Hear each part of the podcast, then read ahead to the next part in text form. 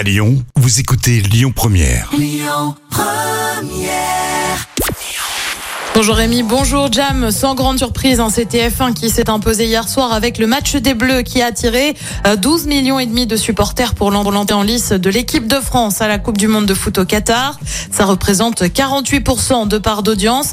Pour se faire une idée, on est globalement sur le même score hein, que pour le premier match des Bleus à la Coupe du Monde de foot en 2018. Euh, Loin derrière, on retrouve France 3 avec le film Avis de tempête. Euh, France 2 complète le podium avec l'étudiante et Monsieur Henri. Euh, Thierry condamné pour procédure abusive. Il avait attaqué euh, une de ses anciennes chroniqueuses, Absatoussi, pour diffamation. Tout remonte à septembre 2018. Un passage oppose Absatoussi à Éric Zemmour. Ce dernier avait notamment parlé d'insultes à la France en parlant du prénom de la chroniqueuse. Euh, Tout se passe sur le plateau Les Terriens du dimanche sur C8. La chroniqueuse avait parlé de ce moment-là dans C'est à sur France 5. Elle avait notamment déclaré ça.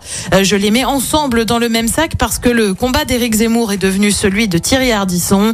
Euh, Thierry Ardisson avait dans la foulée déposé plainte. Le tribunal judiciaire de Paris a relaxé Absatoussi, estimant euh, que les propos incriminés appartiennent au registre de la perception subjective. Côté programme, ce soir sur TF1, bien évidemment, c'est le foot avec Belgique-Canada. Le coup d'envoi, on le rappelle, c'est à 20h.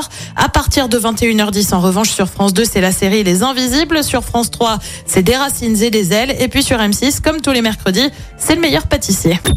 Écoutez votre radio Lyon Première en direct sur l'application Lyon Première, lyonpremière.fr et bien sûr à Lyon sur 90.2 FM et en DAB+.